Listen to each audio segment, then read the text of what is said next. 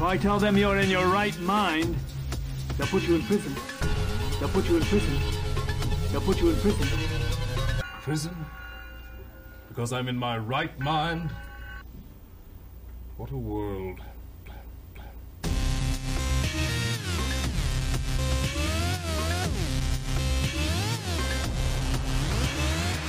If you go to prison, you'll never act again.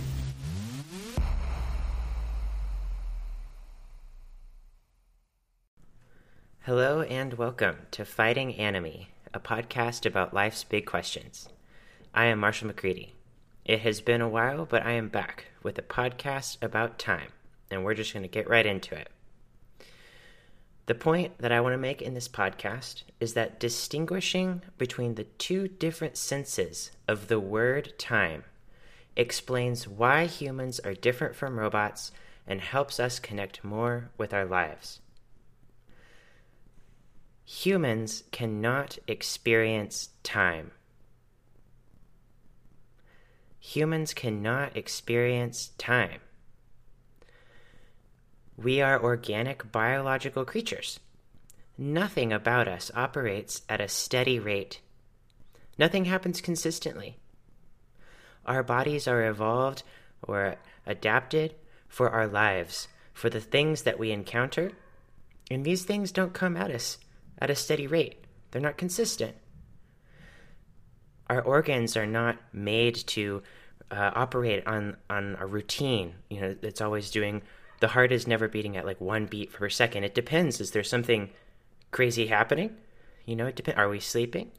Is there, do we have a rush of adrenaline because someone jumped out at us or we had an anxious thought? Those things don't come consistently. Time happens at a steady rate one second, then the next second, then the next second. But our lives don't work like that, and we aren't like that. Even our blinks are not routine. We blink when it's raining, or maybe there's a gust of wind, or maybe someone said something crazy and then we blink. But it's not steady, it's not consistent, it's not standardized. This isn't a new thing I'm saying. We've known for a while that humans can experience time, I would say for quite a while. And that's because we are part of nature. And nature doesn't really incorporate routine or time in this steady state way. There's storms some days, some days it's hot. Our circadian rhythms are often disrupted because we stay up even later one day Nothing about us is regulated. There's no reason, actually, at all, to think that humans are such that they can experience time as a consistent, steady thing. We are part of nature. For a second, I want you to imagine a world with me, a different world. And I want you to really try to picture it, because it's hard. I want you to imagine that tomorrow you woke up and there were no time concepts. So, what are these? There were no seconds, there were no hours, there were no days or decades or months. There was no time based metrics like miles per hour. You woke up in a world where you didn't know about these things, and no one else did either, because these things had to be invented or discovered at some point in history. So maybe you're behind that history, or maybe uh, the discoveries of seconds and hours and this kind of quantified type of time were lost, and you exist in a world after they were lost. Your alarm clock wouldn't go off. You would wake up, and then what? What would be different? Personally, I've thought about this for a while, and I think at first I would be extremely, like, say, or I'm not even sure, I think I would be stressed, but that kind of depends on me remembering that I once knew the time concepts. So let's just play with that for a second. Like, I'm a big planner. Um, I definitely like to keep track of my calendar. I keep like a things uh, to do list, and I'm constantly thinking about planning my time. And I really admire people uh, like my sister in law has like these five year, 10 year plans, and I admire that. I'm like, dang, she's got her life, you know, planned out. She's got like plan and she's working towards it. She knows where she's headed. But this kind of planning, which is a result of having these time concepts, like I couldn't plan in the same way if I didn't know about seconds or hours or days or months. This can be stressful sometimes, like like for example, when there's something in the next six months and you don't you have no idea how it will turn out. Well, how can you make a five year plan if you don't even know how the next six months will turn out? Like I applied for some graduate programs and I don't know if I'm gonna get in. And a lot of what my wife and I are going to do is contingent upon the answer to that question. So it's like, okay, if I'm going to sit down and make a five year plan, I actually need to make at least two five year plans now. Um, one plan that involves me getting into the program, and one that involves me not getting into the program. But actually, there's even more because what if I, I applied to more than one program? So what if I get into one and not the other? Uh, there's now uh, like three or four plans and this is just in the next six months. So, like, you can sit down and you can try to make one thing. You go, I'm going to make this one thing. It's going to be my five year plan.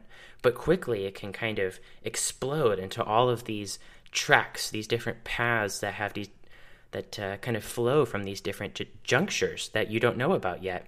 And the more you try to forecast out into the future uh, in terms of later years, the harder it gets and the more possibilities and it gets more complicated and kind of more scary and more overwhelming and you start to or I start to have a lot of anxiety about it personally. But it so it's stressful, but on the other hand, I really like having the schedule. But if I woke up in a world where there were no time concepts, I wouldn't really know what I'm missing. So I think I would have maybe like I don't know. I think maybe I'd be more focused on shorter term goals, I guess. I'd be like, well, what do I need to do today? Uh, and then I would maybe make a list of the things to do and do them, but I wouldn't think I'm going to do X from 9 p.m. to 10:30 p.m. and then I'm going to take a 15 minute break. And then following that, I'm going to have a deep work session where I'm going to read a book for 90 minutes. Like there would be none of that. So I really want you to imagine this world. Imagine you woke up and time hadn't been invented or discovered yet these time concepts that we rely on so much, they aren't there. There are no watches or clocks, but somehow, you know, people are still getting along or not getting along, but things are going along as usual or something close to that. What would you lose if you lost these time concepts? How would that impact your life? How would your experience of life be different? It's really important here to think about how we can't actually experience time. Like, but there's this weird way in which we can't experience time because we're biological creatures who that don't operate on a consistent rate and instead we operate based on our interactions with the environment with other people even with ourselves and these things don't come at consistent schedules and yet there's something there's something really different about the world we live in something that's different from this imagined world the world we live in now, we have these time concepts. We have something, right?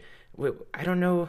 We have time, I guess, in a way that differs from this world that we just imagined. We have these time concepts, but we can't experience time, but things are different. So, what's going on? What's going on is that we use the word time to mean at least two very, very different things. But we don't often recognize that we mean the word to convey these different meanings because there's just one word. Now, you might be thinking, now, Marshall, you said humans can't experience time. But I am sitting here right now and I am looking at my watch and I am seeing the second hand click it's ticking. I'm seeing the second hand, or yeah, the second hand move consistently at my watch. How could I not be experiencing time right now? I'm experiencing seconds. I'm lo- I'm looking at the watch. I'm experiencing the second. That's fair. That's a fair point. But here's the thing. What are you actually experiencing when you look at your watch or when you look at a timer or a clock? What is it that you're experiencing? Let's just break it down for a second. Say you're looking at a wristwatch, the second hand on a wristwatch. you're seeing this lever move between two different tick marks. And that's time. But how is that different than me walking my dog Pam and capturing a moment in which her leg, her one leg moves in front of the other leg? She's walking, so it's like a hinge. One leg steps in front of the other leg. This is kind of, you know, structurally similar to the stopwatch in that things are moving. Except now we're talking about my Pam, my dog Pam's legs instead of a stopwatch. I think it's useful to perform this exercise. If we can experience time, that means we have experienced time. I want you to search your memory for time. Think back to the experiences you've had, the situations you've lived through, the activities you performed. Try to identify time in these memories.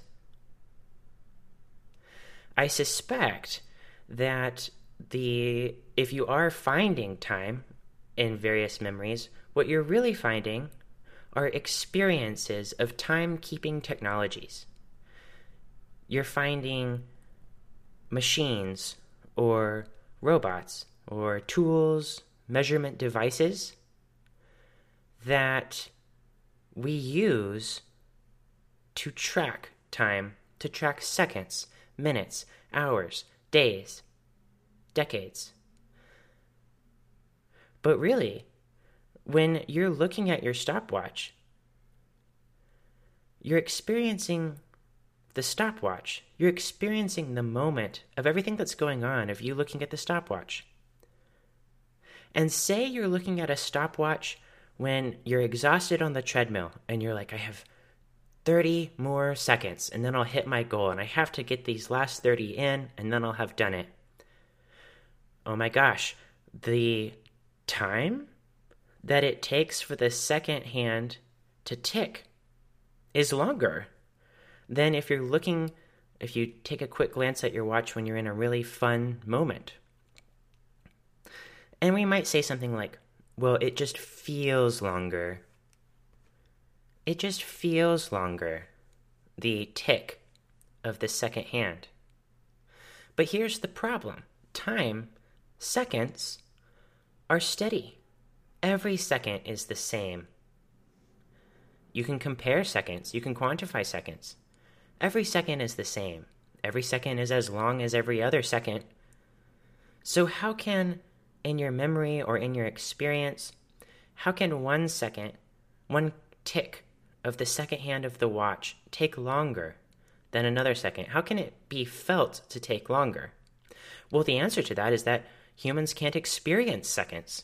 Of course, one second doesn't feel as long as another second, because our bodies are not such to experience seconds at a continuous, constant rate. Our experiences of things are impacted by what's going on, and our history, and our plans. And these things don't operate at a consistent, steady rate.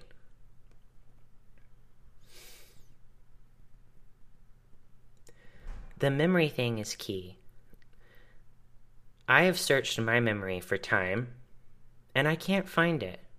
I can only find movement. I can only find motion. I can only find experiences that incorporated some kind of dynamism. It wasn't static. Things were happening, things were moving. Really, there's no difference between the movement of Pam's foot or leg, one leg going in front of the other leg, and the lever of the stopwatch. It's only my knowledge of time concepts, it's only my knowledge of the concept of a second that makes me think that I'm experiencing time when I'm watching the second hand tick. But I'm not actually experiencing a second. I can't because my seconds are different, and that's not actually how seconds work. This is kind of confusing and difficult to talk about because of the language. We need new terms. We need a distinction to be made. We've lost touch with the difference between two very different senses of time. I'm going to try to articulate this difference using two terms. There's lifetime and mean time, M E A N time. Lifetime and mean time. Lifetime is the flow of our experience. Lifetime is a word for the content of our memories. When we search our memories and we think that we find time, that's actually lifetime. That's actually our experience, the content of our life, of our existence. It's what's going on. For example, I can have a memory of looking at the stopwatch tick. This memory is not uh, representative of an experience of time. Instead, it's representative of an experience of what's actually going on. Like I would just say, oh, I'm experiencing looking at my watch right now. But I'm not actually experiencing seconds. I can't. I'm a biological organism. Lifetime is the flow of life, it's the flux of our experience. It can't be quantified. It's not standardized. It can't be chopped up into like units because life is different. It's always changing. It's always moving. Things are always happening. Interactions between new things are occurring all the time. It's not at a steady rate. That's lifetime. And then mean time, M E A N. Mean refers to an average statistically, like when you are trying to find the mean, median, or mode. These are statistical constructs. And I like this term mean time because time in this sense, in the mean time sense, can be standardized, quantified, and compared. It's standardized in the, in the sense that one day, one mean time day, is the same as another mean time day. It's 24 hours. There's no change. There's no difference at all between the days according to mean time. So I have these two new words, um, and I want to kind of flesh out what I mean by them. I want to flesh out this distinction that I'm making that I think is so important. So, what I'm going to do is I'm going to try to flesh out these networks of associations that you have with these two different terms.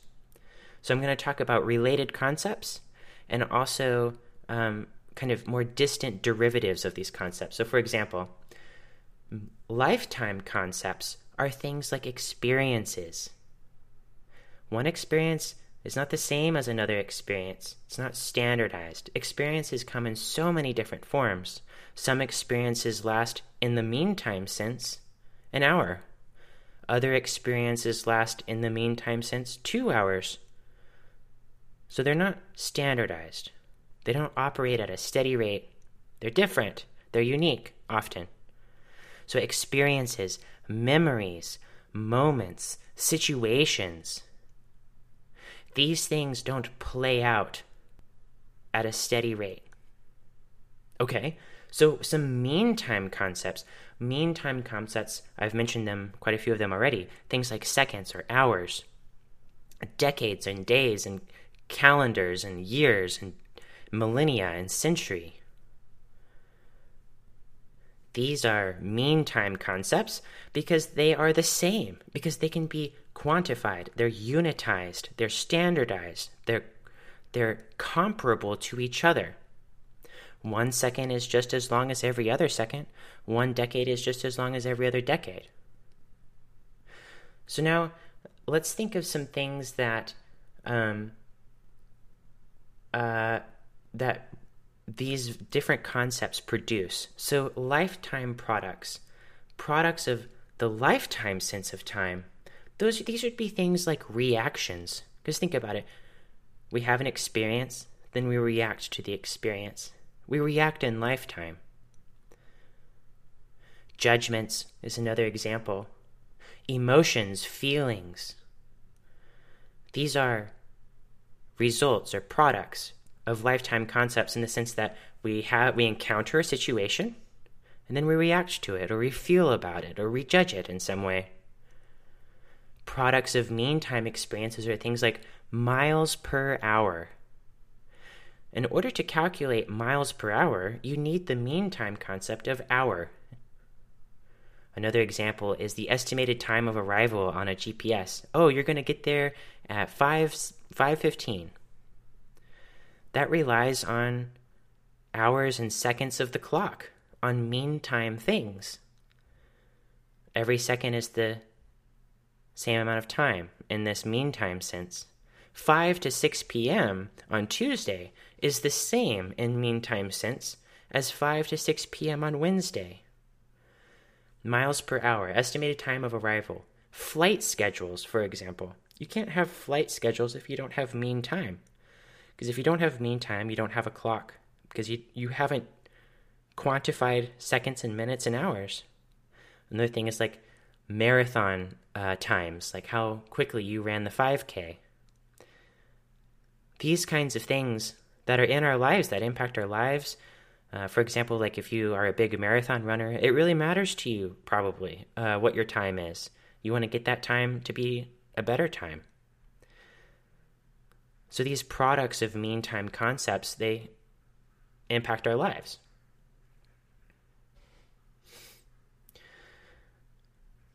So here's the big question. When I say you can't experience time, of course, what I mean is that you can't experience mean time. You can't experience standardized units of time that occur at a steady rate. These are measurements. Seconds is a measurement. It would be like saying, "Oh, I experienced a ten foot to- uh, ten foot fall. I fell ten feet." Did you experience ten feet? Well, I experienced the fall. I was falling. I don't actually know what the experience of a one foot fall is, and it's not clear that the experience of a one foot fall is half as much as the experience of a two foot fall because once you're already falling to begin with, there's a lot of falling happening. The falling, that's a lifetime thing. It's the experience of falling.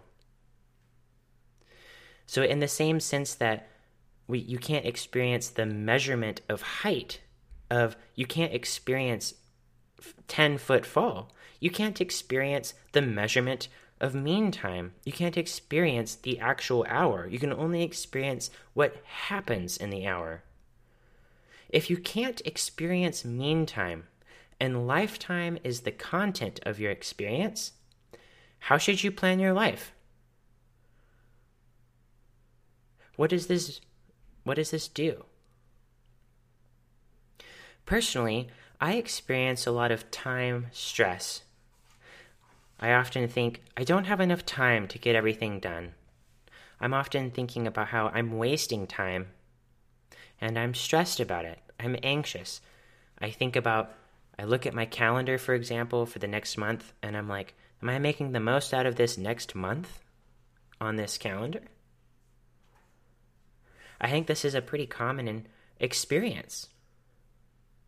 And what's interesting about this is this particular kind of stress. It's stress about something that we can't actually experience. When I plan out my life on my calendar, I'm projecting into the future using these tools of mean time. Mean time gives us tools, time concepts. The measurement of a second is a tool for us. When we set an alarm on our watch, it's a tool. But I can't actually experience the time. If I'm stressed about not getting not making enough of my time from 5 p.m. to 6 p.m., and it's currently 3 p.m., I'm experiencing stress about mean time right now. I'm not actually experiencing stress about seconds or hours. I'm stressed about my life. I'm stressed about my experience. I'm stressed about my existence. Our experience is not measured in mean time. That is not the measure of it because one hour can be, it can be, not just feel, but be, according to lifetime, way longer than another hour. You've probably had moments in your life when you've gotten a really tough call, or you've come up against something terrorizing. Moments that have defined you, defined your life, defined the experience of your existence now. Those moments are not equal to the other moments. It's not like if I were standing there with a stopwatch and I was like, "Oh, this uh, this really impactful call about may- maybe someone close to you died," that lasted three minutes, and that three minutes for you, what it is, those three minutes are just like every other three minute interval in your life. That would be wrong. It's not just a feeling, it's incorrect. It's not what it is. One of the thing that, things that really bothers me is we talk about the feeling of time. But if we can't experience time, which we can't, then the feeling of time is just the feeling of life itself. It's just the feeling of our experience, of our existence. There is no separation between the feeling of time and feeling, because every feeling is happening at a second. The seconds keep rolling in, you know, according to mean time. The stopwatch keeps ticking up. And life does not operate according to that consistent schedule because we're not robots. You know, we psych ourselves out about what we're plan- what we're planning to do by conflating mean time and lifetime. It messes with how much we can enjoy our lives in the moment. And this is why this distinction is so important. The, we are using time and we're privileging the mean time sense of time even though we say things like, it felt like forever. We can't experience forever. It's like infinity. Every time you try to feel it or conceptualize it or understand it, it extends beyond your grasp conceptually in terms of how you feel about it. But when people go around and they talk about time, they privilege this mean time sense and then they when you when you try to make the distinction between lifetime and mean time between the flow of life and these quantified measurements they invoke this phrase the feeling of. It's subjective. It's not as real. I think that that's not true. I think that obviously both concepts are really useful both senses of the term time are important. One is not good and one is not bad. It depends on the context how useful it is. But I think what's really important is that we've lost connection. We've lost our ability to clearly distinguish between these two very different senses of time. There is no the feeling of time. And once you get that, once you realize that when I say there's no the feeling of time, I mean there's no the feeling of mean time because your literal body can't do that. Because it doesn't run at a consistent rate. It can't possibly experience one second the same as another second. It doesn't work like that. So when you say the feeling of time, you can't really mean anything other than the feeling of lifetime of this more experiential sense of time, the sense of what is happening, existential time. And if that's what you mean, then really all you're saying is the experience of life or the experience of the moment or of the situation. If I um, read a book and I said, like, I, I read two different books for an, an hour, I timed myself with my stopwatch. An hour for one book, an hour for another book and then I think back about how long the activity felt I could go, well, reading book one felt a lot longer than reading book two. What am I saying? I'm saying there's a difference in lifetime. I'm saying I found one book to be different than another book.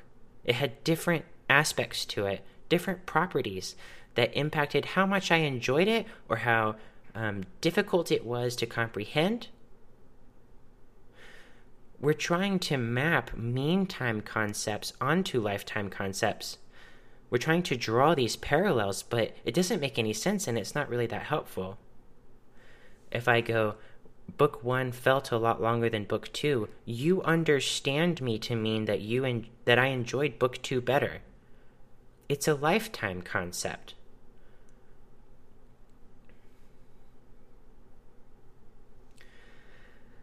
So the key here is to connect back with lifetime and to think about how you think about time and to make these distinctions between lifetime and meantime because if you do that, I believe that you will prioritize things better. Because you can't experience meantime, so you can't really prioritize the experience of meantime. So, a big implication of this is anticipation, anxiety. If I'm having anxiety about a meantime related product or concept, like for example, if I have a nine hour workday ahead of me, if I wake up before work and I think about the nine hoursness of it, if that starts to weigh on me, oh, it's it's nine hours. Nine hours. Nine hours is so long. Gosh, I don't want to do this for nine hours. I'm fooling myself. I don't know what I'm talking about. I'm not talking about anything. There is no the experience of nine hours. I'm letting that get in the way of my thinking. It's confusing me. I don't dread hours. I can't experience hours, so I can't really dread them, can I? I'm experiencing the activity. I'm well, no, I'm dreading the activity. I'm dreading the activity of logging into work and or whatever, going to work and doing the work and responding to my Slack messages. Ugh, emails. That's what I dread. I don't dread the nine hours. Oftentimes, I get caught in this loop where I start thinking of activities in terms of mean time. This is not always bad. I really want to make that point clear. It's not always bad. Sometimes you have to do this to plan or to get more skilled at a certain um, athletic sport, for example. It helps you do the activity better. But that's the key point. Meantime concepts need to serve us, they are tools. If you start to get really anxious about units of time, when really it's the activity that you're anxious about, your anxiety is going to be confused and you're more likely to get stuck in a thought loop. You're less likely to be able to compare the activity that you're actually dreading, not the hours, but the activity, to other activities, and to think of it in terms of the activity, in terms of the experience of the activity. Thinking of it that way, which is a lifetime way of thinking, helps you prioritize things, it helps you stay in the moment, and it helps you live your life that's all I have to say about that. I hope that was really interesting. I hope it was the most profound and interesting thing you've heard all year. Um, if you have any feedback, um, shoot me an email at fightinganime at gmail.com.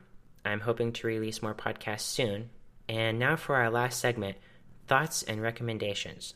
I have decided to whittle this down into just thought and recommendation because I got some feedback that there were too many thoughts too many thoughts and recommendations, which, facts, I get that. So instead, I just have one thought for you and one recommendation. Here's the thought there's this awesome sociologist, he's dead now, but his name was Norbert Elias, and he did a lot of sociology of the emotions, which I find fascinating because emotions are moral judgments. So, for example, uh, he didn't really talk about this specifically, but here's an example disgust back in the day, way, way, way back in human history, when we didn't have salad forks, we had conflict. We had fighting in the woods, chasing animals. And the things that we were disgusted by most of the time were like human human um, substances. like there's poop on the ground, someone's throwing up, oh there's blood, oh an animal like tore someone apart. That's disgusting. But as things become safer, as culture uh, develops and evolves, uh, we are not living in the woods as much anymore. Instead, we're in buildings, we're in restaurants, and there's salad forks, and we don't often see someone get torn apart by animals, if ever. And we don't often see as much of the kind of visceral life experiences that um, were way more common back before civilization, basically, modern civilization. So, what's interesting is to think about emotional reactions. I don't really love this term emotional, but I'm going to go with it right now.